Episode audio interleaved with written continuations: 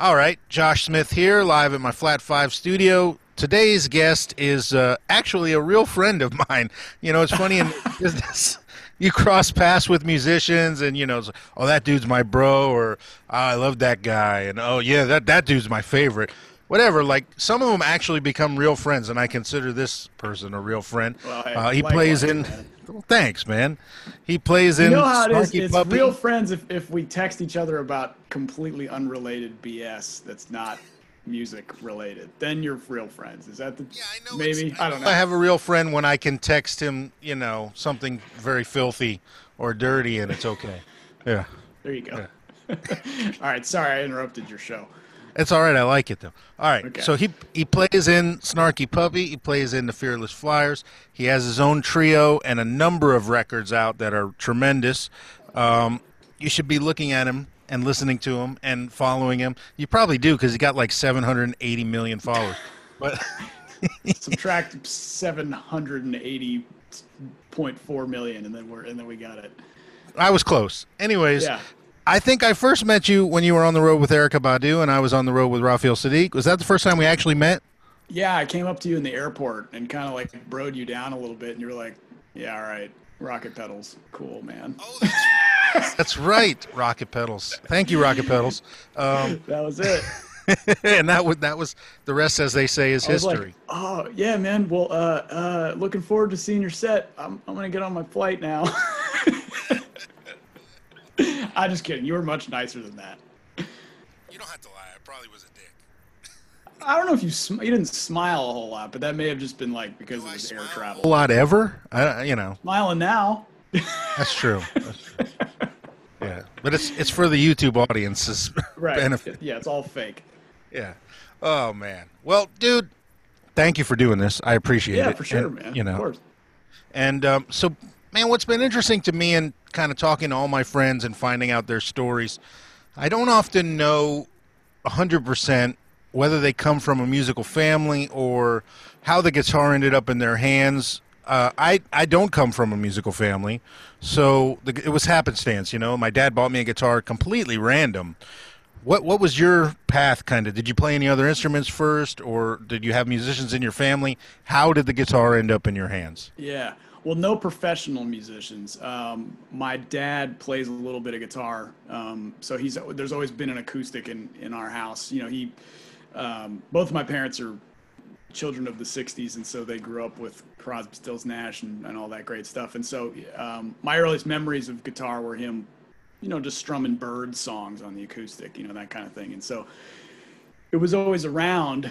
Um, and probably a lot like you, you know, they my folks had great taste in music, thankfully, and so my house was always filled with great rock and roll and Motown and R and B and you know pop and soul and all the good stuff that we all you know cherish so so well. And so um, I kind of stumbled onto actually playing it though because I guess I was 11, and you know when you're 11 and you're you kind of discovering music on your own and maybe it's not the music that your parents listen to. For me it was you know 90s grunge rock you know soundgarden and stone temple pilots and all that stuff. And so i was hearing these songs on the radio at the same time as i was kind of like just plinking around on my dad's guitar. He would let me do that you know he wasn't like a super protective about it or anything. And so um, and i remember one day he was just like do you want like guitar lessons or something? And i was like yeah sure you know, like didn't really think anything of it. Um, and then I, so I started taking some guitar lessons from a friend's mom, and I was like, whoa, an A chord sounds like the A chord that I'm hearing on the radio from the Gin Blossoms or whoever it is. and so I started making this kind of connection that like I could sort of harness this power of rock, you know. And and yeah, and so the, See was the first song that you learned then? no, actually the first song I ever learned was Sloop John B by the Beach Boys. Oh, okay. Well, that's Um, that's a good one. All right. No, yeah, you know, get get a couple open chords rocking in there and you're fine. But I remember like going to a guitar store uh, around the you know 11 or so, and I had been playing for two months or something. I knew like two chords, and uh, the store owner guy manager was you know I was like, well, if you, hey, if you're interested in electric guitars, you know, we got these over here, and so he plugged me into this. I think it was like a Ibanez something RG thing into a crate distortion amp. It was like actually, you know what? I still have it somewhere as a crate, GX15 or GXR15 or something. Sure. And um, he turned on the distortion channel and I played Wild Thing by the Troggs. Yeah. And it was the first time I'd ever played a distorted guitar, and I was just like, my mind exploded. I mean, it was like, this is the thing. This is, I have to do this. I don't know what this is, but this feeling that I have right now, I never want it to go away. And um, so, long story short, we ended up back at that guitar shop a while back, bought a Fender Squier Stratocaster, and uh, and that crate amp, and that was we were off at that point. And that feeling of I, I remember that feeling of getting a practice amp that had distortion in it, oh, and not best. even knowing what it was because nobody told me or explained it to me.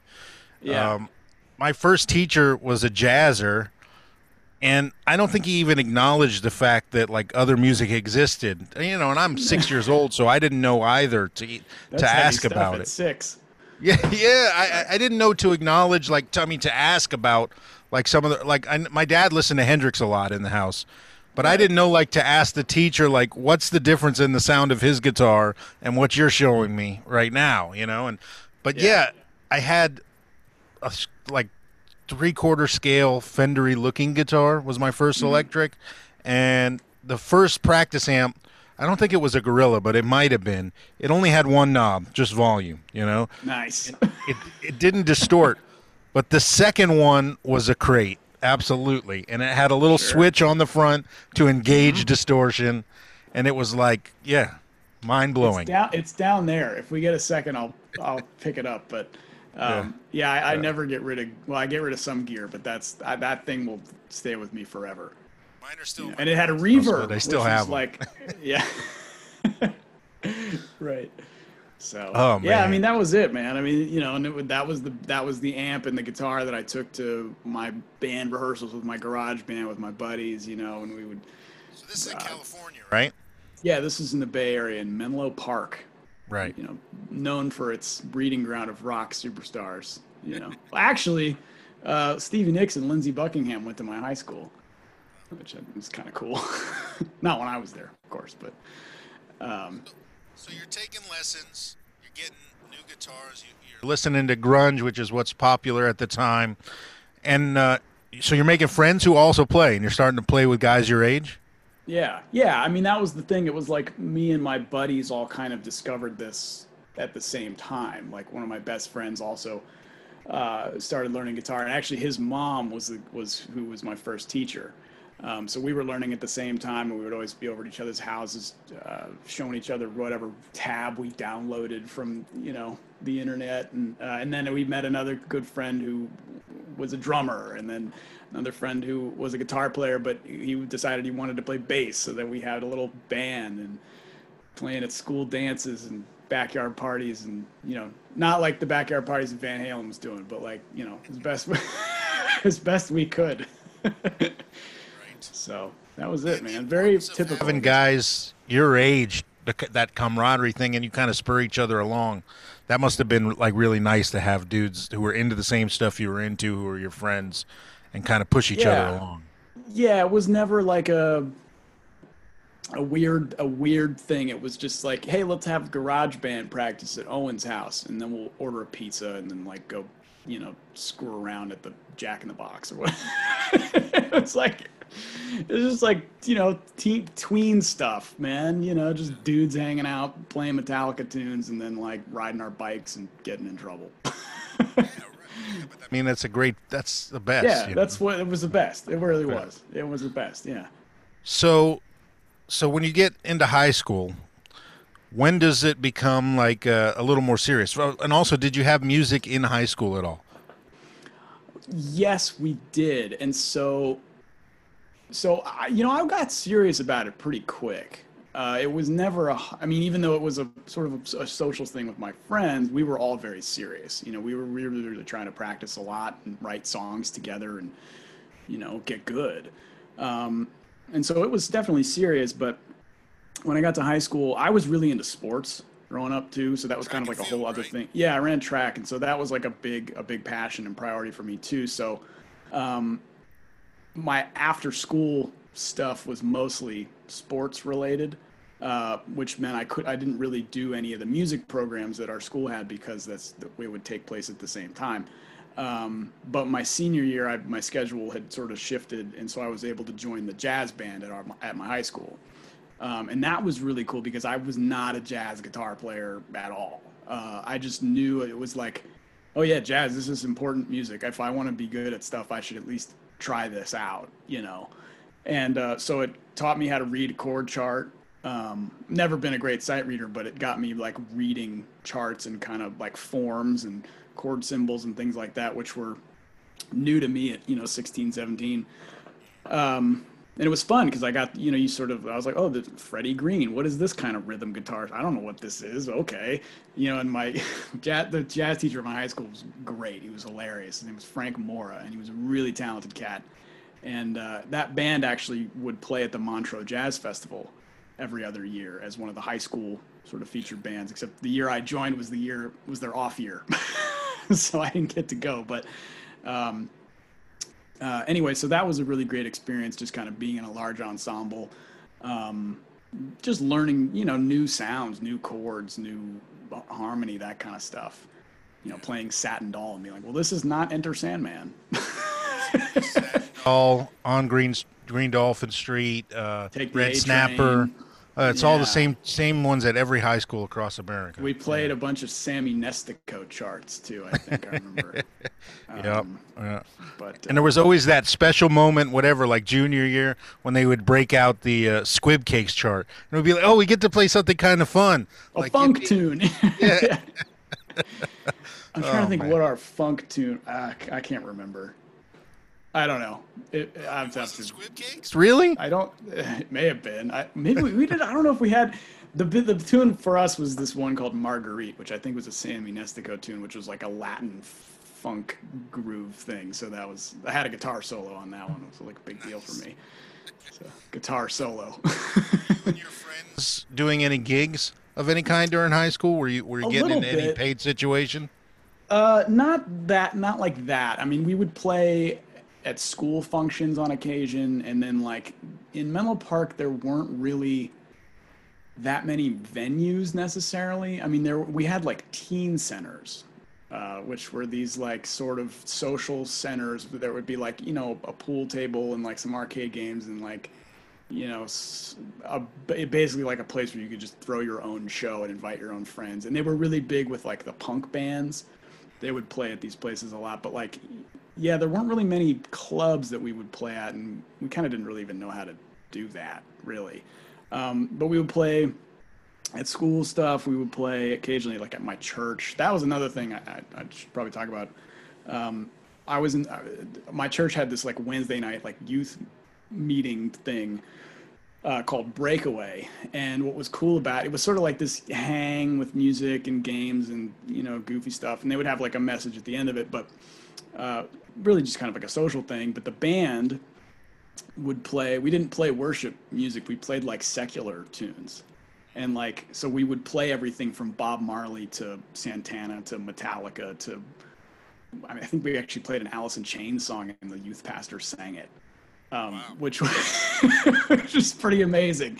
Um, so that was really fun because I was like doing this every week, playing with musicians that were way above me uh, in skill. They were a little bit older. Um, so I got to learn from them. And a lot of those cats are now professional players as well, doing some pretty good stuff, you know, some really sizable gigs. Um, so that was, that kind of maybe took the place of like being in a gigging band as a high schooler, I guess. I was kind of doing this thing at, at the breakaway thing at my church. So you were keeping yourself busy, man. You I was super busy. and gigs yeah, and church. I mean, Yeah. yeah, I was like, you know, and I think maybe th- th- a part of it was just like being a product of the Silicon Valley sort of like dicot, you know, the thing. It's like kids are just busy. You you know, you sign up for as many things as you can so you can make your college thing look good. You, I mean, it is what it is, man. I can't. I'm not. I can't like. Uh, But I'm grateful for it because it gave me a really serious work ethic and taught me how to handle a lot of things at, at one time. And, you know, um, so yeah, I mean, I was in class and, and track and bands and, you know, social life and you know, teen, 100% teen. through high school and it becomes like you know the thought process of okay what am i going to do? Am i going to college? Am i not going to college? Was that even an option? What was the, your parents attitude on it? What was your attitude Yeah. on am i going to be a Right. musician or what at that time you know? It was definitely it was definitely like you know let's let's try to go to college. Let's let's do the thing you know? Um, and so the, but the idea of, of pursuing music as a as a degree or, or a profession was not really uh, on the table um, not because it was dis- it wasn't discouraged at all it just wasn't where my head was at you know I I, I think it was because I just couldn't quantify it yet um, I didn't understand what a session player was. I didn't understand all these other roles you could have as a musician beyond like being in a famous band. And that's just, you know, that's just kind of uh, what I understood at that point. And so for me, it was like, well, I'm going to go to college and pursue, you know, a degree that I, I think is tangible, that's interesting to me, which at the time was advertising, um, public relations, which is kind of the family business that I came from and I would sort of play music on the side, and you know maybe this music thing will take off, right? Uh, But but by the end of college, I had gotten so into the music thing and so not really into the advertising thing uh, that music became the clear professional choice.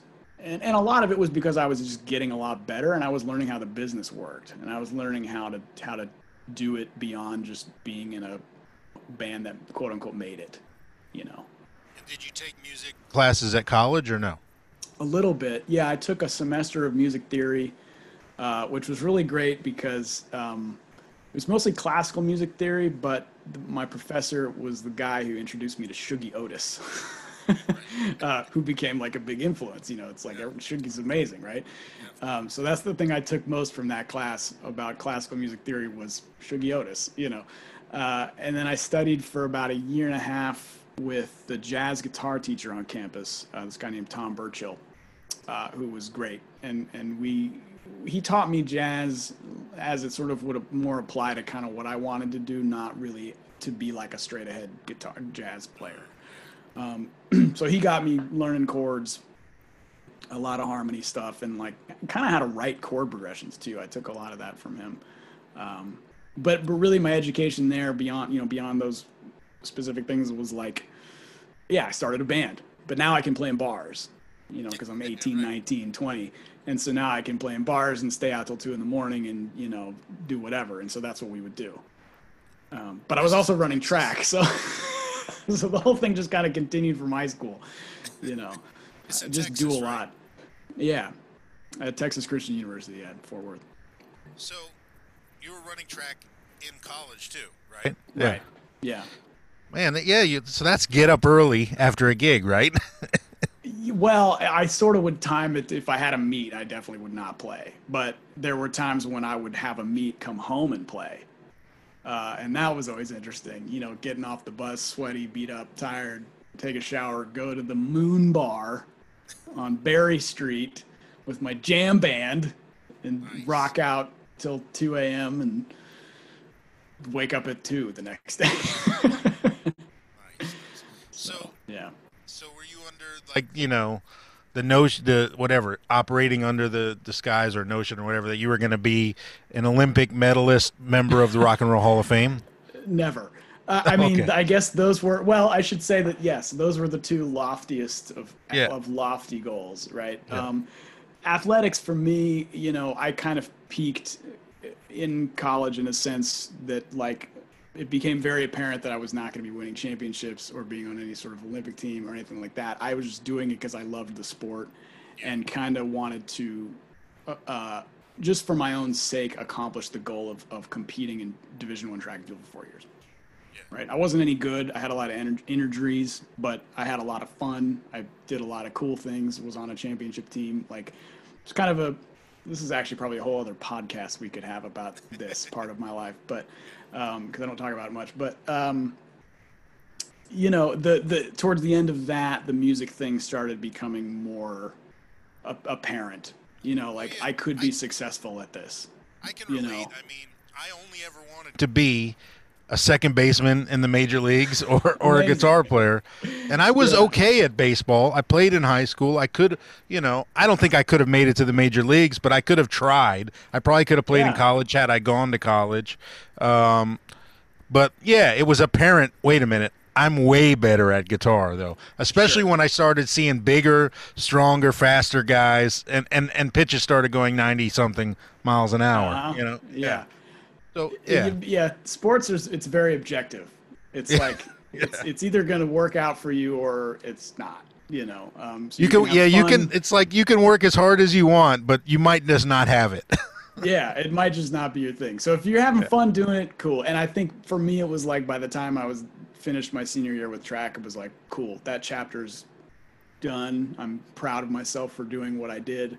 Um, but this this thing that I do with music is I'm gonna really have to like push on this because I think this could do something. something. It could be a career, right? And it's fun and I love it. So, you know, we'll kind of make that shift now, I think. So, I get it, man. I totally see your point. Yeah. So you're making friends. friends in in college and you're playing in jam bands and other bands and and you're getting better as a musician uh quick you know because i mean we're so driven at that point you when you when you realize this is what you want to be it's Right. like you can't you can't even turn it off it just it just happens all the time you're always progressing so fast so when when college starts to wind down do, do the parents sit you down and be like well what are you going to do you know with this advertising degree or whatever you know and do you have Um, to explain to them uh, yeah i'm not going to use it at all Right. Uh, I th- th- that conversation existed, but maybe not quite along those same parameters. But it was definitely like a. You know what it was? I think they kind of they knew, they could see it. You know, they yeah. Your parent, if you're you you got you have kids, you can see when they are really a, a, attached to something. And so, um, I had had an internship with a PR firm uh, one summer before my senior year, and I and it just didn't pan out the way I thought it would. And I think a lot of it was kind of just because my head wasn't in it.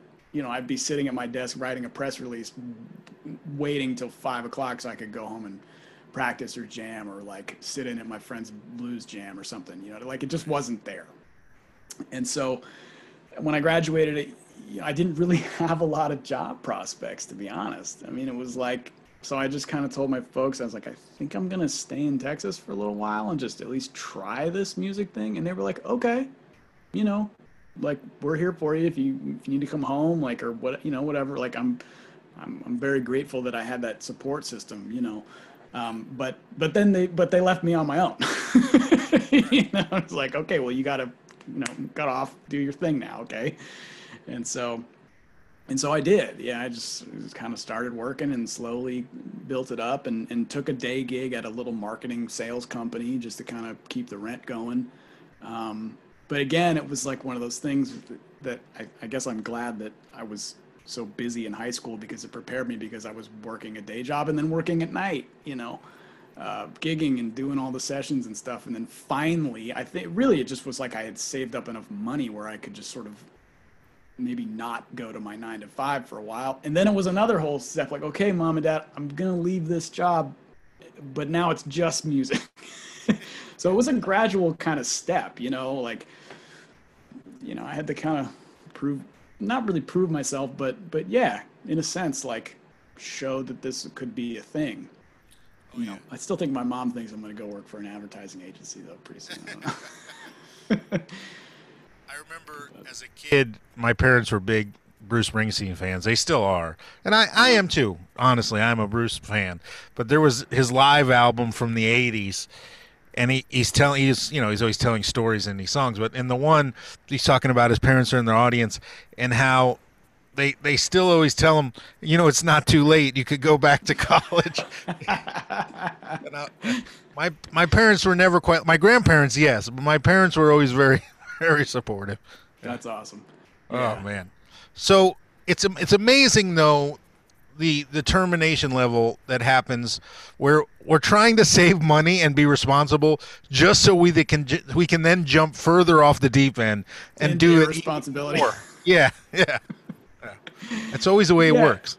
it's that's pretty much i mean yeah the career as an artist is like yeah, you get to a certain point and then you take all the things that you have gained and then you get rid of them all so that you can build it all back up again. But you know, every time you want to make an artistic statement, you just like open the floodgates, drain everything, and then build it all back up again. Hopefully, with one step closer to where you want to be. Well, it's because you know you need that 100% of your focus going towards it to, to really do it right. So it's yeah. like that period when you don't get to share 100% of your effort on something it's like yeah it's the build up where you're you're just getting yourself ready for being able to put everything else to the wayside you know? Uh-huh. yeah. Yeah 100% dude so so then what what happens then? You've graduated college you're gigging you give up your day job. Mm-hmm. when when does it become apparent like oh man i can pay my bills and i've kind of found found like you know maybe maybe you're not doing your own music yet at that point but at least you found like right. a, a, way to to pay your bills and be happy. When when does that yeah. feel like you you found that?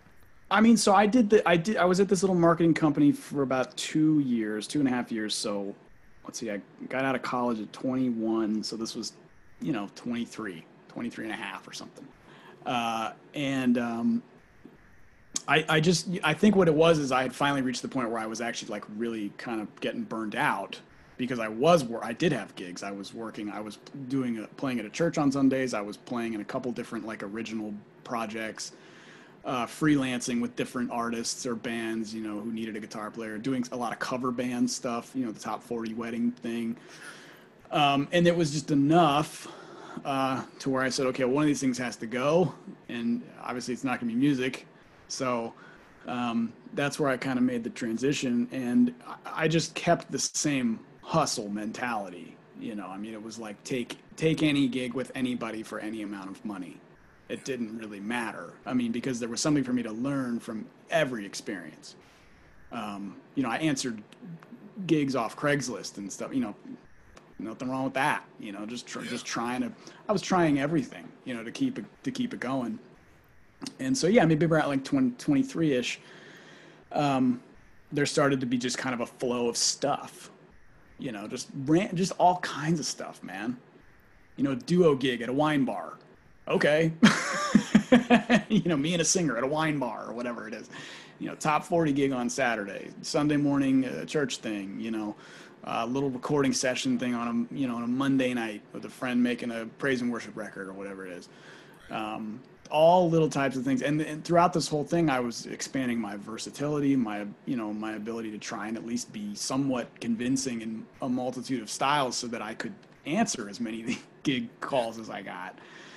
Um, I yeah, I find you know I a way better musician, you know, and uh, you can't replace that that work experience. You know, it's like all the training and the schooling and this and that. There's no substitute for that seventy dollar gig that you just played at the wine bar duo. Right. You know, a bunch of tunes that you didn't know until the night before and getting right. thrown. It's like you can't replace that. Yeah. Yep. Absolutely. And and you know this whole time you know, I was I had an original rock band that I had started with some friends um, right at the end of college, and so I was kind of managing that and writing songs for that, and then so that put me in kind of like the band management mentality of like booking gigs and like you know renting a van and getting my merch together and like all these other sort of things you don't think about when you just want to play the guitar, you know. Um, but it was, I mean, it was a grind, dude. I mean, you know, and we you know snarky puppy was getting started around that time and i would start playing with them and we were driving eight ten nine ten hours sleeping on a floor you know playing a gig and everybody gets 20 bucks or what. But you, but when you're 25 you're like this this is what i'm this is it. Like this is what you do you know? I wouldn't i can't imagine not doing that right? It, it's just part of the grind man yeah, I mean, it is. It's what you do. And you know, that's when you do it. when you don't have a lot of right, bills, you don't, you have, don't have, a lot of responsibilities. You know, I, you know, uh, until I met my wife, it was like it didn't matter that I made any money. I lived with my parents. It didn't matter, sure. you know, that I owned anything at all, any clothing yeah. or any anything. You know, like so. Yeah, I lived in a van all the year long, traveling that's around. It it didn't matter if it was seven hours between gigs. I'll drive it. I'm indestructible. You know what I mean? Like, right. yeah. There's a Waffle House. I can manage. yeah, exactly, exactly. So, but it, it's it's also incredibly fun and incredibly like formative. Like it makes you who you're going to end up being Yeah. as a musician. You know, Yeah. which is again, you can't replace that real world experience. So, all right, so so you're working, you're starting to do sessions. Snarky Puppy starts. Um, when do you start to feel like a, an adult musician? Yeah, like like like yeah. I don't know. It, it's 12:30 on a Tuesday here. I, I don't know if I've quite arrived at you- that yet. Yeah. When did I start feeling like I'd arrived at that? I mean, When did you get your Costco membership card? Uh, well, what did we get? Not that long ago, actually. Just kind of pretty fairly recently. Um, I think the first time I ever paid taxes as a musician, I was like, oh, so this thing called a 1099, huh? That's no fun. All right, I guess I'm an adult now. Dude, I had totally Uh, forgotten. about the scene in Step Brothers after they finally go their separate ways and they're kicked out of the house. And Will Ferrell goes to Costco for the first time to, and he walks out with a giant pack of toilet paper, like I'm an adult. That's the best. oh man, I mean, remember I that guess- moment vividly in my life. Right. I guess Yeah. maybe the first time I got a one bedroom apartment. You know, it's like I didn't have roommates anymore. And it was like this little hole in the wall thing. I mean, I think the, the complex got torn down and they gave me like, they were supposed to give you 30 days to get out of those places. Well, they gave me like 21 days. like, I didn't even realize it that the property had been bought. I just noticed that like there were far less cars in the parking lot one day. And so I went down to the office and I was like, is something going on? And like, oh yeah, we got bought. You need to get out of here. And I was like, oh, okay. So adulthood, getting kicked out, right?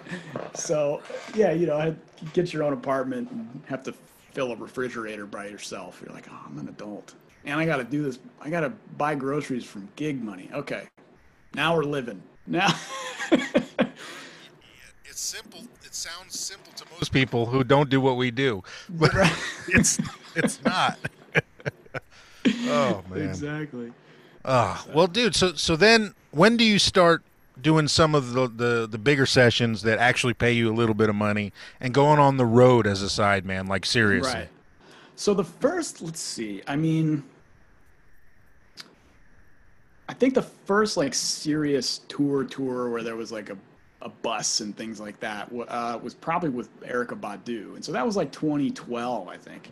Um, we went and did a tour of Europe, um, and so that was really cool. Uh, you know, obviously because I had been to, to Europe before and, and, things like that with one-offs and stuff like that. Um, but uh, so this was like a cool, you know, like tour. Um, and um, let's see. I mean, as far as the session thing, I guess maybe around maybe around that same time or a little bit after. Um, Snarky Puppy was doing a lot of a lot more stuff, and so there was a little bit more attention on us indiv- as individuals. And so, like, I started working with some some bigger name gospel and R and B artists um, because I've always been a part of that scene here in Dallas. That's kind of how I met the guys in Snarky anyway. Was doing the, the groove music basically. Um, and so I started working with Kirk Franklin a little bit, Fred Hammond, um, and then working with a couple producers who were producing kind of bigger name R&B and hip hop acts. Uh, but those sessions were interesting because a lot of it was remote or just me and the producer. Like they weren't, you know, a big full band in a studio kind of session. Um, but yeah, I guess this was around like 2012, 13, 14, 15. I, I definitely in those years kind of noticed a little bit of a gradual uptick in the stuff I was doing. And, and I think a lot of it uh, had to do with, with, you know, Snarky Puppy was reaching more people. And like I said, you know, as a result, there was more attention on the individual players because of that. So, Yeah, I mean that's certainly When w- around when we met and when I became Yeah, aware think so. of your playing, um, and when did you know? I know you had a solo record early, not early on, but you had one. What was the first one? What year did that come out? it was 2011. Okay, um, so close to around that time. Yeah. Yeah, and and you know the thing about that is like I had been writing instrumental guitar music since I was probably 14 or something. You know, I mean, it, I talk about it all the time. It's no secret. You know, Joe Satriani was like one of my hugest influences as a kid, and so uh, him and Steve Vai and Eric Johnson and these incredible instrumentalists, I just soaked it all up, and so I started with writing my own tunes, and so by 2011, you know, I had I had been in a rock band where I was writing tunes with the singer, and it, it was fun, but it wasn't quite maybe where my creative headspace was at all the time. I mean, I still love doing that and, and will continue to do that, but it was like there was this thing inside. I was like, you need to try that. You need to try the instrument. Like, just try it. Uh, maybe you'll think you're good at it. Maybe you'll like yourself enough to keep doing it. You know what I mean? Like, you have to really kind of like just peel the band-aid off and see how the, see what happens. and so so that's that's all that first record was. It was like I had some tunes. I was like, well, these are cool. I enjoy listening to these. Let me get my friends in and we'll record them. And I don't know, I'll totally do the whole thing super DIY, put it out just so it's there. You know, I had I didn't think it was going to be surfing with the alien or you know, I just I was like, hey, this is fun. And um but people like liked it. you know, like in my little community, they were like, "Hey, this is cool." Lettieri did this like weird little guitar record. Like, eh, cool, not bad, kid. You know, and so so I kept doing them, and and uh, and and and now it's like a thing. Now it's my thing. And, I, and I, but I don't think I would be doing it now, like where I actually get to play it with my band and make records and tour the records and sort of have an entity as Mark Lettieri, the artist, if I hadn't done that first little record. You oh know? yeah, yeah, absolutely. It kind of set yeah. the, you know, it, it kind of convinced you that you're an artist. Right. Yeah. Yeah. Absolutely. But I, you know, I, I think that's hard to. It's hard for some people because you know I talk to younger players and and and I tell them like, you know, they're like, well, how do I do it? And I was like, well, it doesn't really matter how. Just do it. Like it's the way it's gonna happen is the way it's gonna happen at that particular moment Right. with those songs, those players, that studio, that amount of money that you don't have, right? right. So w- once you can be okay with with making that first step, it'll give you a perspective on how to then quantify the whole thing and turn it into a real part of your expression. You know, oh, your yeah. output. Yeah, because you don't even know how to do it at all until you yeah. try to do it on right. whatever you know, and you make a ton of mistakes and things you would do better. You learn a ton. But do you yeah, ever listen again, to your first record? The, oh, um, dude. Well, well, first off, my first record, I'm 13 years old. I know. Well, on ADATs through a Mackie board in like a living room. It's the maybe the worst sounding recording in the history of music. It's possible. Yeah. Also, I, I sing on it, and my voice hadn't 100% changed. It's horrendous. Oh yeah. my gosh well, hey, that's it's out of print. capsule. Out of yeah, print. whatever. We'll find it again. Hey, dude, I'm gonna get the. This is the um, the yeah. heating guy. Yeah. This is Mark. All right. Yep, we're back. All right, cool. I'm out of coffee. Shoot. oh man. All right, so you've got solo record out. You're touring. You're doing sessions when does it become like no not when does it become it already has become but when do you decide maybe to do your own thing most of the time? Was it completely organic that people started to kind of pay more interest in what you're doing? Or did you make just a conscious decision like i need to be focused more on my own thing anyways? Right. I think it was a combination of both. Um, and i think a lot of it was me coming to terms with the fact that it was becoming a thing because like i said when i did Knows it wasn't a thing it was right. just a fun project um, but i think by my third record spark and echo mm-hmm. um, there was attention on on me as a player from snarky puppy and things like that and so sure. I, felt, I was like okay so people are actually listening you know, Mark, maybe you need to kind of understand that this is your voice and you need to be okay with it now. uh, and that was just building up. That was just for me having to build up some confidence in what I was doing, you know. Um, because, it, you know, instrumental guitar music is, it's not like a big popular genre. You, you don't really know what to do with it. You don't it's really not? know if anyone's. Fuck. right. I mean, maybe it is. Shoot, I don't know uh, you don't really know what to do with it or if it's sustainable. So for me, there was a quite a bit of fear involved in like making a step towards accepting this reality, right? Um, and so, but I finally kind of did. and then you know yeah organically you see there's more attention you see people calling i think what a big part of it for me was like you know people were saying that they had found out about other projects that i was involved in because of my thing and uh, and i thought that was kind of interesting you know and that's not a a slight at, at, any other band that I, I work with or anything, but um, it was like, hey, I found out about Snarky Puppy because of your solo stuff. And I was like, oh, that's interesting, you know, because it's usually the other way around understandably. Snarky Puppy's a very big band. Um, and so when that kind of thing started to happen, I thought, okay, you know, maybe people are listening here and we can kind of take this and see where it's going to go. Um, and so that's kind of how we got here. it's a leap of faith, though. I mean, it really is. Yeah. We're always betting on ourselves, anyways, when we enter this industry.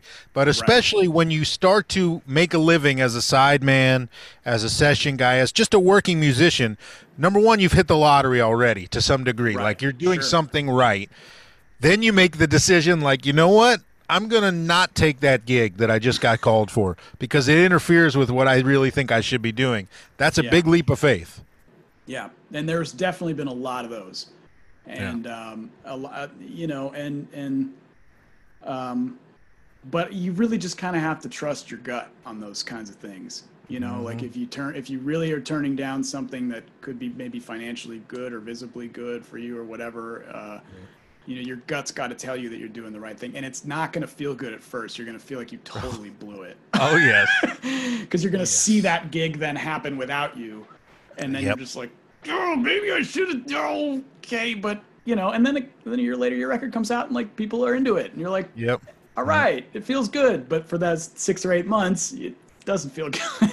well, it's funny. I, I remember, I don't know about your wife, but I remember a sea change in my family when all of a sudden my wife was recommending I don't take that gig because it would mess up the momentum I was having. Sure. Which used to be the opposite. You know, it was all yeah. about just paying our bills and whatever gig. Not that she was forcing me. I'm not I don't mean that in any way. But no. it was, you know, and and it was like, "No, this gig pays a lot."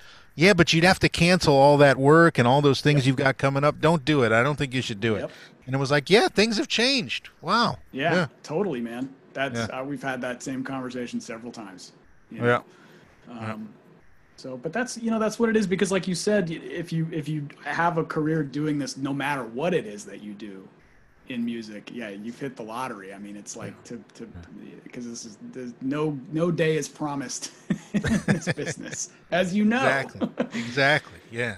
Just think if you had tried to become, you know, a, a full time track and field person and pay your bills well, for that. In, you know, in the sense, it's in kind of the same the same way. It's it's it's very similar because I mean, track athletes are in a sense like freelancers Oh yes. you get a if you're a you know you might get signed to a, an endorsement deal with a shoe company or an apparel company that pays you a very usually a very minimal yearly salary. I mean, Do most of them end up coaches at colleges, basically? I would imagine so, or or private, uh, you know, trainers, personal trainers, that kind of thing. Um, Interesting. But you know, you get a, a, very small salary, and then you might be able to command an appearance fee at some point, or you might mm. win some money if you win a race. But it's still it's like gig to gig you know, unless you're Usain Bolt or somebody like that. yeah, but then it's just like, well, then unless you're Eric Clapton, you know. so, it's hundred percent. Yeah. 100%. Yeah, it's it's very similar. Oh, you know. All right, let's jump into to the ten questions. Okay. All right, number one. We didn't actually we didn't give this answer away yet, so I'm glad. When oh, you first right. started learning and playing the guitar, what was the first lick or tune or riff or whatever that when you figured it out and got it under your fingers, it was like, you know, that feeling of I can't believe I figured this out. I, am never doing anything. Uh, you, know, you know that feeling like I can't believe I learned this. Yeah. Yeah. Oh man, I know it's. I wish you had prefaced me with these questions because I probably would have been able to play it for you. But, right. Um. Oh man, dude, that's a good one. Dang it like you know you were so proud of yourself that you you figured it out it like it ignited the spark forever yeah um i don't know dude i don't know i mean because like the uh probably a lot of the stuff that i taught myself by ear was probably wrong okay. yeah. you know what i mean um but um gosh we'll what was the first like song by you know a, a a band you were into at around that time. Okay. That, yeah, that you you Yeah. learned. Um, well, I guess you know, heck, yeah, okay. I think probably the first time that my garage band we played like Enter Sandman all the way through. Okay. You know, yeah. I mean, when you're 13 or something, and you're like, I think those experiences, like where we would learn a song and kind of be able to play it all the way through. Mm-hmm. Uh, you know, I remember when we did "Sweet Child of Mine" the first time, and then we Oh, yeah. at a at, we played it at a high school uh, like kind of talent show thing, and you know you feel like you're a friggin' rock star. I mean, Who sang that? Uh, one of our girlfriends, um, not actual like girlfriend, but like a friend who was a girl. Uh, Yeah. Because yeah, you're not gonna find a 16 year old boy who can like hit those notes and not have his voice just crack into oblivion, right? So Yeah. So our friend, so our friend Dana Barnes did it, and she did a great job. Um, Yeah. so that was really fun. Yeah. All right. All right. Well, if you think of something, we'll come back to it. Okay, think of a, a thing. All right. What What's the first guitar solo that you ever learned note for note? Like you loved it so much you had to learn that solo. Um, oh crap. There was a time when I could play Surfing with the Alien note for note. Really? Close to it. Alien, you- Yeah, you- I, I for think note. I at the time knew that one note for note. Um, I, I got real into the, into the, into those records. Um, I'm sure there was probably. Oh man, was Surfing with the Alien your favorite Satch record? it's one of them. I go back and forth between a couple. The one that did it for me with him was this was the self-titled record, which was kind Uh-huh. of like the not Satch record. Yeah, kind of. You know what I mean? I mean, not well, not not Satch, but like it had a totally different flavor than Flying Yeah. a Blue Dream, for example. Flying in the Blue Dream was mine favorite one. Yeah. Yeah, it's amazing. Um, uh, but um, but yeah, I definitely I, I definitely had some kind of breakthroughs jamming along to that self-titled record, just kind of, because there's some tunes on there that are groove, they're kind of groove rock tunes, you know, and so that Sure. for me was pretty pretty big. Um, one other solo. I mean, I think I probably learned the Freebird solo all the way through at one point. Sure, sure. Um, you know, uh, let's see. Are there solos now that- Hendrix solo? Are there ones that you'll just never forget? Like it doesn't matter, twenty years could go by, and you could just bust it out right now because you played it so many times. I don't mean play it right Um, now. I just mean in general. Yeah, probably. I I can usually get. They're and they're not like crazy rocket science solos, but like the one from Little Red Corvette, I can usually Oh. do every time. Yeah. Uh, maybe the one from Rosanna, I can do every time. Ah, yeah. I wish I could do Kid Charlemagne. That's one of those ones that like I'll nail and then never play it for whatever reason, and then I'm like, oh crap, and then it'll come back to me real quick, you know. Yeah. Um, what are some other ones? It's mostly kind of rock, rock based solos. Like, uh, oh gosh, I'm sure like "Living on a Prayer" I could probably do. I could probably do. Oh, okay. You know, don't stop believing. You know, because I probably had to do them in cover bands at some point. So you're playing them every night anyway, almost Yeah. every night. So you and I are also so we're well, just a, a generation removed from kind of Van Halen right when it hits. You know what I mean? Uh, yeah, But I mean, was there a lot? Of, did you work on that a lot? I did. I had. I definitely had some phases, and I've talked about this a little bit. Like I could never. I could never really play like that. No, you know, and I could never really play like any of my heroes. But, but the Eddie thing, it was like I almost didn't even want to try to attempt a lot of it. I felt the same way. Um, so it was like for me, I would, I soaked up a lot of the rhythm guitar stuff, and then some of the lead stuff I would get, but I think it it really, I just internalized the feel of all of it, um, maybe more so than the actual technique and that Sure. kind of thing. Um, so that was big, and I yeah, and I definitely like jammed along to Van Halen one, and I, I mean I probably played Mean Street seven thousand times, but Yeah. I probably never played the solo, but I played the riff a hundred. yeah, you know, yeah, same, uh, same. Yeah. you kind of so that so that kind of connection. I think it's funny. really- Van Halen was always one of those things where, even being a, to- a guitar player and being totally blown away by the way he played and loving every second of it, every time it came on, I felt instantly more just like a fan and less like a guitar player. I just wanted to that- listen to it. yeah, yeah. I know. Yeah, Yeah. I th- that's that's yeah. It's almost like you just want to appreciate it. and that's not to say that like my other influences I don't appreciate because I actually like tried to emulate them or whatever. But, Right. Yeah, I don't know. It's that's a really weird thing, but but even still, uh, now I think I go and I go back and I listen to a lot of my influences, and I don't pick up the guitar because I don't, you know, I just want to enjoy the music. I just want to enjoy the playing. Yeah. I want to I want to feel that connection again without, you know, Mm-hmm. maybe turning it into a technique thing. Yep. Or whatever. Yeah, which is a nice feeling to remember Yeah. just what it's like to to love music not as a, a job. You know. Right. Yeah. Yeah. right. Yeah. Oh, what's the first thing you play when you pick up a guitar most days? Do your hands just go somewhere automatically, like a pet thing, or just something that happened? I probably play like some kind of goofy Mixolydian blues lick. really? You know, there. that. So. Yeah. I mean, What do you do? I well, I I used to play this thing in E, but it, it became such a comic relief moment with all whoever was on the road with me. In any when I was a sideman on my own gig, whatever, because they would parrot it back to me before I could even hit standby on my amp, and it was like,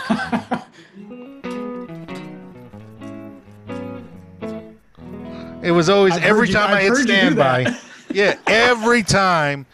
So I had to stop doing it, like every time, you know. Yeah, yeah. Sounds nice. I like that. it's a good one. Yeah, but what about if you go into a guitar store and you Oh, want to get a feel? uh, If you want to like know if you like a guitar, you have a little thing. Yeah, that's it. Bro, I have the worst guitar store chops ever. Oh, but what Uh, if you're like want to know if a guitar's good? Do you have little things you do to to test Um, it, basically? I'll play some some rhythm, some funk kind of stuff. Yeah. You know, just to see how the response is. Yeah. Um, you know, so I might just kind of chunk on.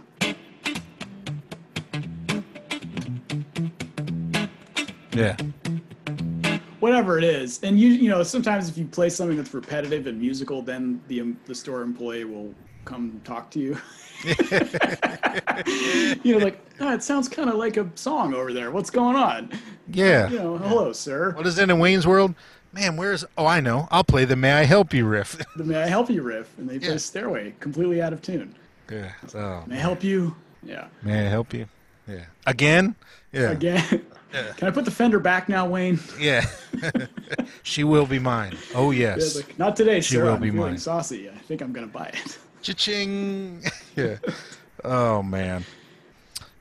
Okay, I'm uh, this one I'm curious about because I, I don't associate. Well, maybe I do associate you subconsciously with a certain groove or style, and and I'm sure other people do. But do you have a groove or a style or a key or something that just kind of goes on a loop in your head when you're cooking, when you're doing something with your daughter, when you're driving the car, whatever? What what key. just makes its way in all the time? Do you hear some sort of musical narration? Weird. I hear beats a lot. Probably Yeah. maybe more so than guitar melodies or something like that. I mean, I do hear those and things like that as we all do, but yeah, uh, yeah, rhythm mostly. I think, or a Like pulse of some kind. syncopations? Yeah, yeah, yeah.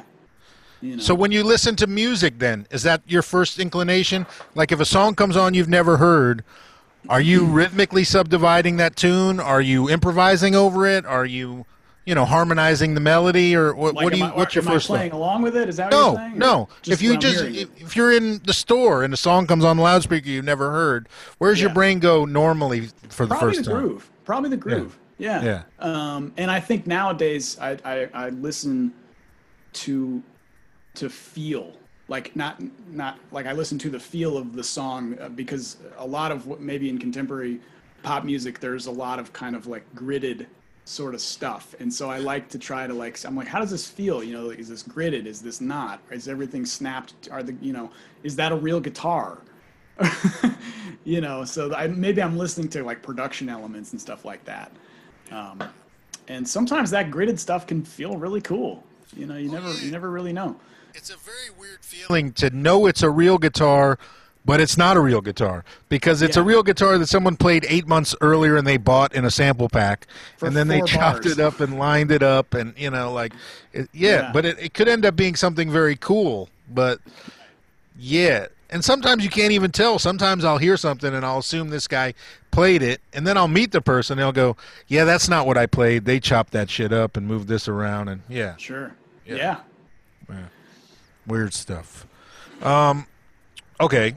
Well, along this, not along the same lines, but when did you feel like you were starting to find kind of your voice on the guitar? Was there a moment of like, oh, I like this little thing I just did here, or I like this world I'm getting into. I should go further this way.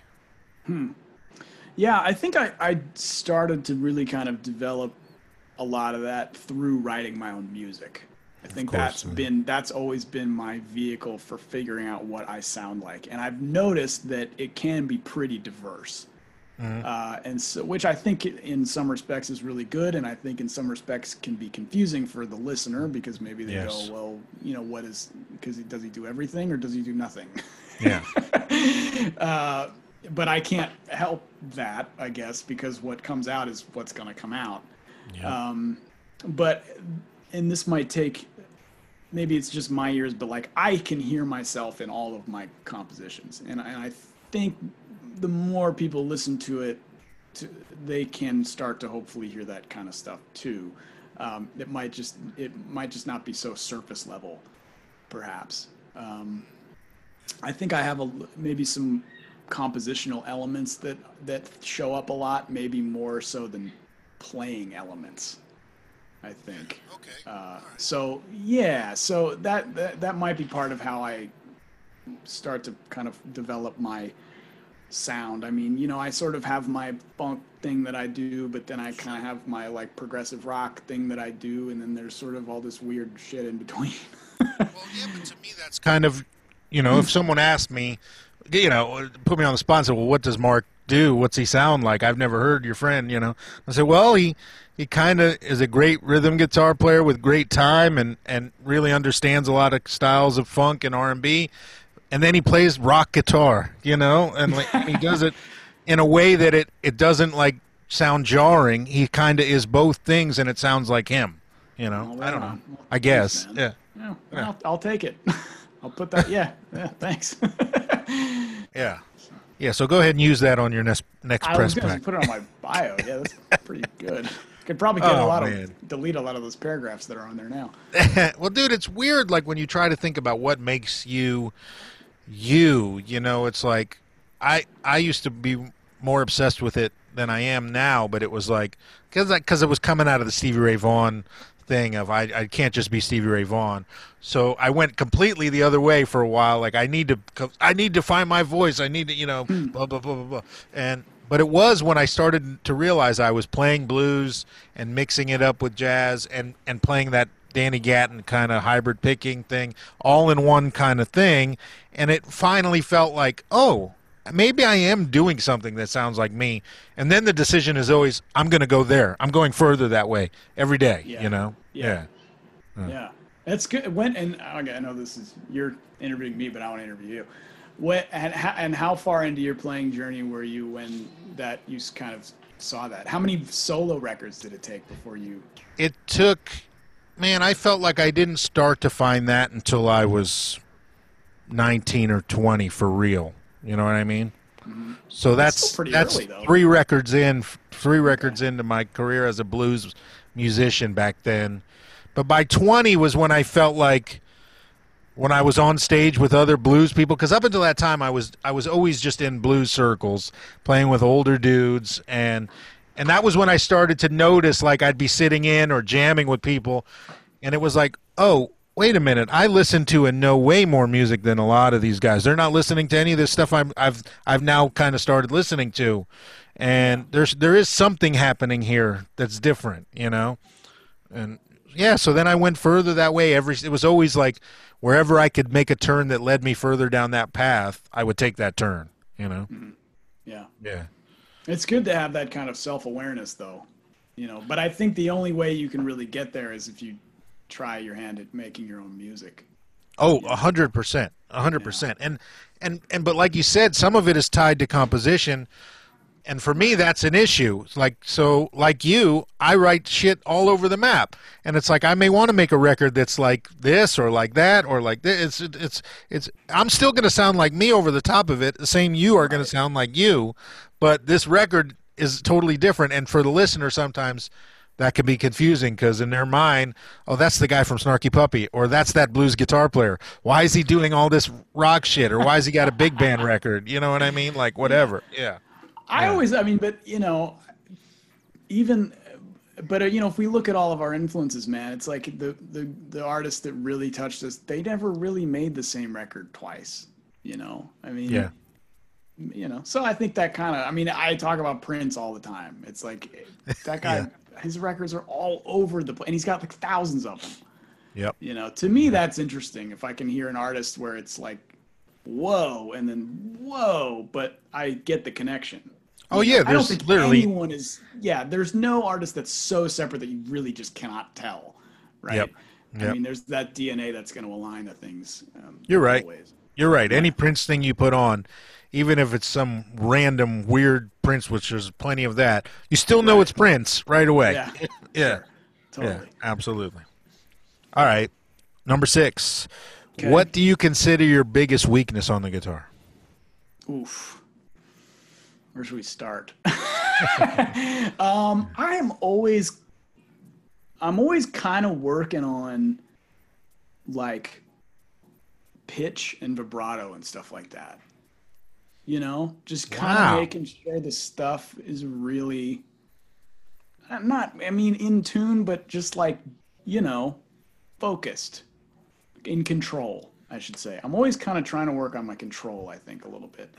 Um, definitely, kind of when I lean more into the rock thing, um, because I do love players like Eddie Van Halen, which have they have such a free form thing in their lines.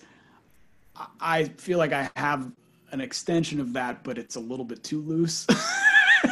Okay. in some in some respects to where like it does sort of sound like I'm falling down a flight of stairs, and so uh, uh, and maybe not landing on my feet right, and so um, I am kind of look I, I do focus on trying to kind of keep that looseness, but also make make sure that it is kind of staying in the group so it doesn't really sound totally lost, right? And this might be something that only I notice because I'm sitting here at my home studio. If I record a solo for someone, I'm like, what the hell was that? Like, Yeah, it's played, you know. Um, so it's, it's those kind of things, and I think it all just comes down to like an element of, of keeping myself under control, maybe. Interesting. So Yeah, you you to- think I need to about your vibrato still. You A it's a conscious thing. You think about your vibrato still. That's a conscious thing that you think about. Sometimes, yeah. I mean, especially because I, you know, when I listen to recordings that I did, and I'm like, ah, that was a little pitchy, or like, oh, that was, you know, maybe I, yeah, I do think about that stuff. I, I, I mean, I listen to myself like under a microscope, dude. Yeah. You know, Yeah. Well, I mean, probably, when you're but- doing tracks for for other people and you're by yourself in the studio, yeah, yeah, maybe that's it's it's that. sometimes unavoidable. It's like right. you know, number one, if it's not, dude, the second you're sitting in a studio with other people and you get it close enough and everybody's happy, you're immediately happy. But when you're Right. home by yourself, it's like, well, that that one little eight second part could be better. I'm going to redo those eight seconds, you know, Yeah. or this, and oh, let me fly this one from here, and let me. They'll It's never see it. Let me do. impossible, I'm going to consolidate the tracks. Yeah. Right. It's impossible to record at home and and be in the same mindset as recording in the studio under the gun with somebody. Impossible. And Yeah. it's really funny because you know you'll do a session at a studio or something and think like, oh man, I kind of maybe that maybe that could have been better or something like that. Yeah. Yeah. And then and then you do a track at home for somebody, think it's perfect, Yeah. and you're the one you did the studio. I'm like, oh, that's kind of killing. Feels good. It's kind of loose and fresh. And then this other one sounds kind of sterile and sort of surgically, A hundred percent. you know. So, You could give yeah, me the we- same tune to blow a solo over, and I'll go into a studio somewhere else, and almost 98% of the time knock it out on the first take. And where I'll do it here in my studio at home, it'll take me an hour. later. Yeah, Oh, an hour. Okay, that's good. yeah, yeah, yeah, exactly. Right. Yeah, Yeah, yeah. man. That yeah, it is because it's it's because we're alone. Right. Yeah, the luxury of yeah, technology is yeah. forces into that whole. But that that those dirt those thoughts start seeping in like it could be better, bro. That wasn't the, your best, you know. Right. yeah. Oh. And this is literally all we do now because of what's going on. Is we already did it plenty, but now it's all we do is sit here and play by ourselves and look mm-hmm. at a fucking camera. So, yeah. Oh man. oh, all right. Number seven. Who's Number a big influence on your guitar playing that people would be surprised to hear? Right. Uh, of course, now I can't answer it. Um, I don't talk about Ty Tabor nearly enough. Oh, okay, yeah. I need to. Um, Ty Tabor and Andy Summers. All right, Um, I all right. love the way that those guys arpeggiate. I love the way they write riffs. I love their sounds. I love the way that they make trios sound awesome. Um, I love Ty. I love Ty's tone. I mean, I love King's X. I've, I've talked about that band a ton, but I don't. Sure. I need to talk about Ty more, and, and what an incredible player that guy is, um, and big influence too. yeah, Ty and, and, and, and yeah, like I said, Andy Summers, I had a big police phase too. Um, and I think having listened to those guys so much um, really helped me understand how to be the only guitar player in a band and just take up the right amount of space, yeah, yeah. but not too much, but not, you know, not do anything. Right.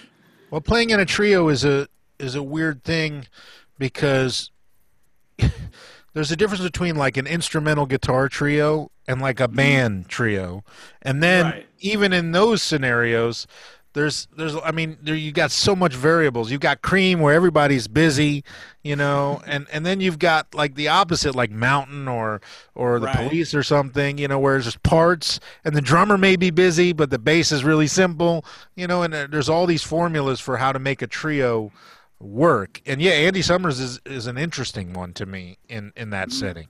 Because it doesn't seem to, on paper, I wouldn't think the police actually works as a trio, and yet it really fucking works.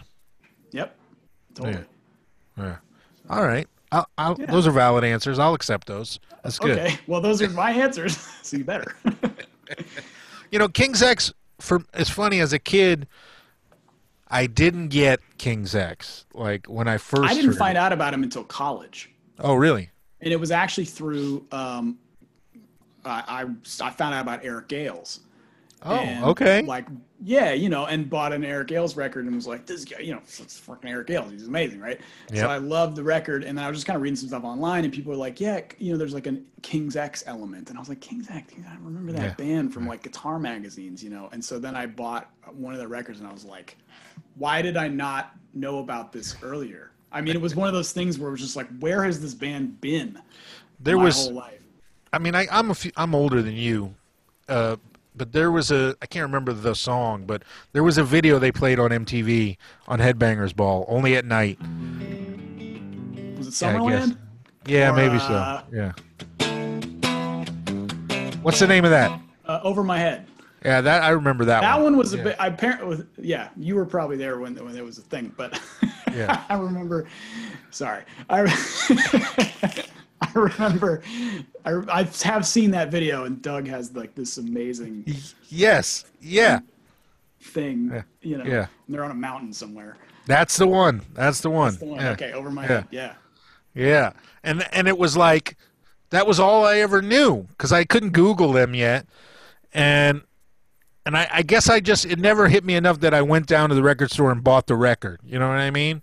So that was literally my only slice of King's X for probably 15 years until Hmm. uh, you know there was enough technology where I could just dig in on my own time. I guess. Yeah. Right.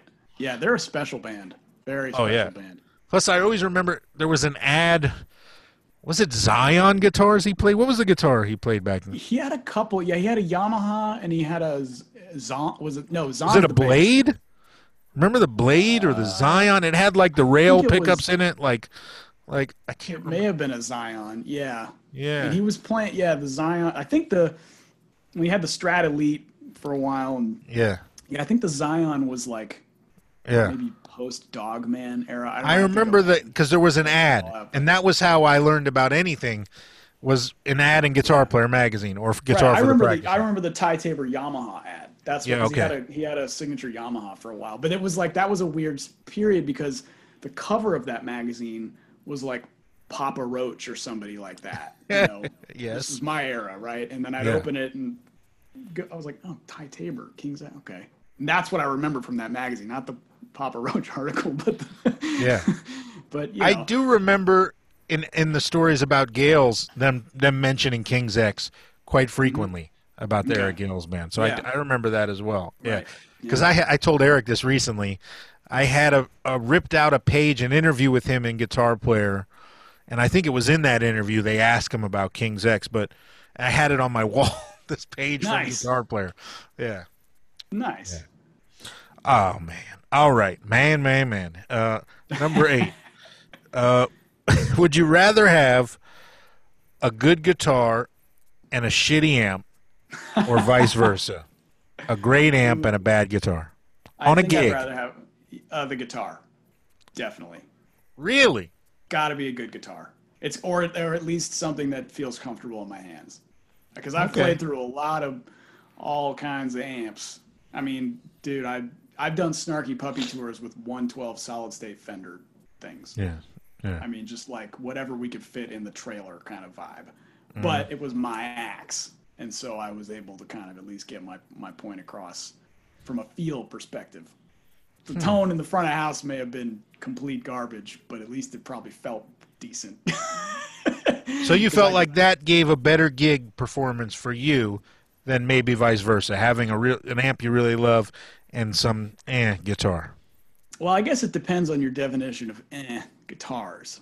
I mean, if it's like, because I mean, I guess theoretically you could have, excuse me, a not so great guitar, but if it's at least set up to your liking, you might have a fighting chance. You know, I think, and for me, that's generally the start, the starting point. I mean, the, if if it, if the feel of the instrument is at least there, that's a baseline for me.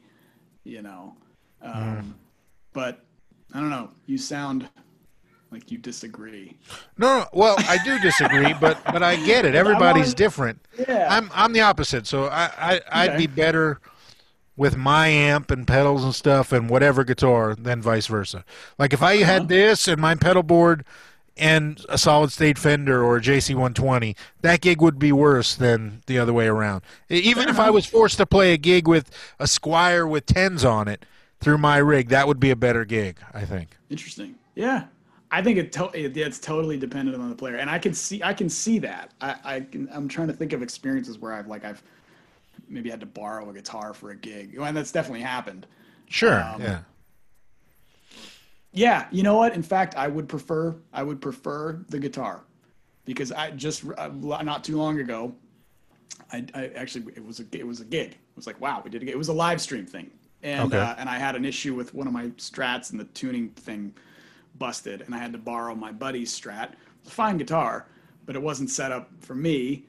But I had my amp and my pedals, and I just remember trying to play things that I normally play, and they just weren't happening. And, uh, and I was like, man, I've got all my pedals, I got my rig, but if the axe is not my axe, it's like, oh no. So All right. different strokes for different folks, you know. Difference, yeah, fair enough, fair enough, man. All right, number nine. What keeps you growing uh, and pushing as a musician? Like, what mo- motivates you to be better tomorrow than Probably today? watching MFs like you Oh, come on, on Instagram. no, man. I mean, no, all for real, smoke and though, mirrors, bro. That's all smoke and Yeah, mirrors. you're not even wearing pants right now. I mean, Yeah. the- uh, no, I mean, it's that's definitely a, a a factor. Like seeing my homies do cool stuff, you know, Yeah. just and it and it keeps me it keeps me motivated, makes me jealous, you know, like all the all the fire and ice of of those kinds of things, you know. Um, I don't think people from the outside really truly understand how big a motivating factor jealousy is, especially among guitar players.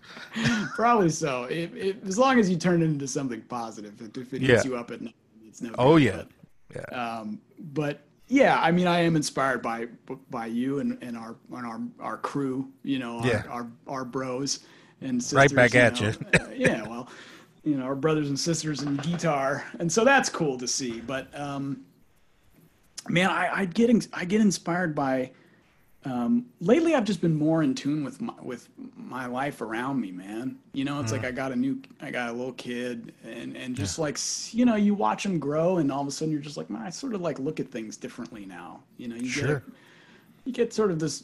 Maybe I'm just getting older, dude. It's like you just get clarity That about too. stuff, and it, yeah, and it you know, and it comes out in your music.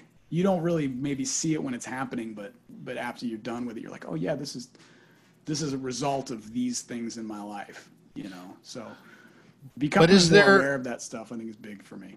Is there a uh, a part of you though that like is concerned in any way about you know being a bigger or not bigger, a better player and musician all the time, or do you let that take care of itself? And then sidebar, do you also have any concern about like maintaining, you know, keeping the the the baseline so you never regress? Do you think Yeah. about those things Oh. at all? I mean, I do. I, I, I don't. I don't. I wouldn't say I like the uh, maybe stress uh, on them, um, but I think I just want. I think maybe as a professional, I want to be equipped for anything I would possibly throw myself into. Um, I don't ever want to end up in a gig situation where I can't do the work.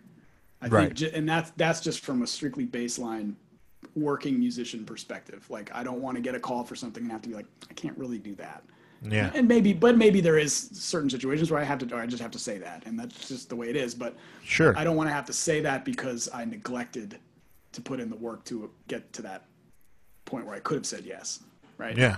Yeah. so you know f- for me i think just in the past seven eight months where we've all just been sort of sitting at home trying to figure out what to do with our lives um, i've been writing a lot and frankly i, I thought i was going to be way more uh, creative when this whole thing hit but i just lost it. I mean it just fell Yeah. apart. And and I, I mean, this this baritone record that i'm finishing right now i didn't even really start writing it until september. Yeah. you know and i was thinking like i was gonna have it d- out in september. I was like oh no gigs i'll make a record. And then it was just like the world caught fire. And so did my emotions basically. And then i just sort of like lost the really you know yeah i'm you know talking about real stuff here but um Dude, I've not written anything the entire pandemic. there- Nothing. there you go there you go man so you know that kind of stuff i can say maybe worries me a little bit because in a sense i feel like i'm maybe losing ground or losing traction or like people are going to forget about me or you know Oh, I don't think sort that's of- the case. You know, well, I- but but yeah. you never know. I mean, I, I don't want to say that, but it's like you know, if, if you there's a weird kind of like odd pressure about being an artist to like main you know maintain relevancy or some kind of thing in this day and age where stuff happens so fast. yes. You know what I'm saying? It's like, and if you feel like you aren't constantly in people's faces, that they're gonna just forget because we forget about you know we're in a day and age of 15 seconds and that's it Yeah. it's a vicious cycle because you need to rem- keep reminding people that you exist, and then you need that affirmation from them to keep reminding you and stroking your ego and all that bullshit, which uh, is my Yeah. the thing I hate the most.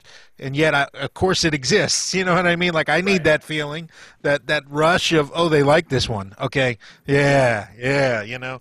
But it's like, dude, quite honestly, this pandemic for me, yeah, I've been not creative at all. The whole reason we're even having this conversation right now and that I'm putting effort into YouTube and all this stuff is not to try to make a living or to try to keep my name out there. It's literally to keep me occupied because I have to do something because it was getting out of control. I was doing nothing but like practicing guitar and then I was getting frustrated with that. You know what I mean? Like I, I nothing was fulfilling anything at all. So I was like, I had to find some sort of outlet. Yeah, well good yeah, that's how we adapt man i mean it's like yeah it, as creative people you have to find something you know well, y- yeah. That's it. I think that's been the hardest thing when I talk to non-creative people, you know, during this pandemic who are also struggling, and mm-hmm. some who maybe haven't been able to work, or, or now maybe they haven't figured out and they're working from home, or their lives have changed too. And it's like, yeah, we're all in the same boat, but uh, you know, it's hard for people to relate to us because, like our our whole identity almost is tied to that job. And a lot of people's wouldn't say that their job defines them. It's just the way they pay their bills, you know? Right. And so it makes our job so gratifying, but it also makes it so devastating when it's taken away from us. Yeah. Yeah. Yeah. Yeah. Well, I mean, you know, here's hoping that things come around, dude. I don't know. Yes, sir. Yes, sir. We're guitar players, man. We're like cockroaches. You can't kill us. That's true. True enough. Yeah. yeah. Oh, all right. Well, then that leads us to number 10, which is do you have a five year plan? Is there something like in stone that you want to accomplish? Like, I want to do this? Or is it more just going with the flow and kind of seeing what happens and continuing on what you're doing already? It's like probably 60 40. So it's Okay. for me, it's 60%. I know exactly where I want to be in five years. Okay. 40%. Hey, hey. Uh, and that varies. Sometimes it's 70 30. Sometimes it's like, Yeah. hey, just happy to be here, guys, you know. Um, but I am passionate about the music that I make, the records that I create, the stuff I have uh, my own personal voice, and and um, I would like to one, you know, have that be the main thing, you know, and and be sort of uh, have my sort of career and family life kind of structured around Yeah. the Mark Lettieri thing. But having said that, and here's where the 40% or 50% is, I love playing in Snarky Puppy. I love playing, you know, Fearless Flyers. I love doing session work. I love backing up artists. I love, you know, teaching. I love dealing with her, you know, whatever. I don't know if you guys can do that, but of course. um, that's a joke. I, you know, I love so many of the of the gifts that I've been given to do music just in whatever capacity that I can't say no to that kind of stuff Right. you know because there are so many different opportunities that come around. And, and sometimes yeah i can i'll take a break from the Lettieri thing if something's really cool and i just want to do it because it's going to challenge me or uh, you know or help me grow in some way. And, and ultimately it all makes my own stuff a little bit better and more into integral you know and real. Yeah. so yeah. we'll Good see what happens man. I don't know you know? Yeah. I mean i yeah dude Huh. You made me all like, if I look at the ground, it means I'm like, you know, getting Yeah. emotional. well, dude, it, it is. I mean, we're you know, like like we said already, you're, we're lucky to even be able to pay our bills doing any of these things that we do, and to like maintain a, a stable life and family and things like that. But yeah, the, there's always this hope of, man, it would be nice to just do like my thing only in the way that I actually see it, want it, and want it to be. And Right. and it doesn't mean I need millions of dollars. It just needs I need enough to do that, keep everybody happy and responsibly safe, and, Yeah. and you know, let me just get there. let me get to that Right. level. Yeah, you can't put a dollar amount on that because No. you know, when you get there, you don't know what that is going to be Exactly. like. You know, Yeah. and so, um, but uh, but I, you know, I think we're very similar in that respect because we do our passions are pretty diverse Yes. beyond doing our own thing, but you know, thankfully we get to do a lot of our own thing. you know? Yeah. So- Yeah. Yeah. So if you're watching this, thanks for listening to our stuff. Yes. Thank you for Coming to our shows. for supporting everything Yeah. that we do. And speaking of that, there will be links to all things Mark Lettieri in the right. in the description of this video. So please support if you don't already have his albums and his pedals and his instructional material and all of those things. You know, Signature please do jock strap and uh. Yeah. That's Yeah, coming like- next. We're gonna have some cool merch for 2021. Nice. I- I don't. You would be. Yeah, man. I get the red. Like do the cameo ones. That'd be awesome. Yeah. yeah. Oh, oh, dude. Well, thank you for doing this. It's greatly oh, pleasure, appreciated. man. This was great. I'm glad we got to hang. Yeah, This is man. the first All time right. we hung out like since what NAMM? Since NAMM. Yeah. yeah. That's sad. Yeah. All right, members. If if you're not a member, hit join now, or at least subscribe and support the channel. And if you are a member, we'll be right back and we'll do the turn two. So Yeah. ruling. Ruling.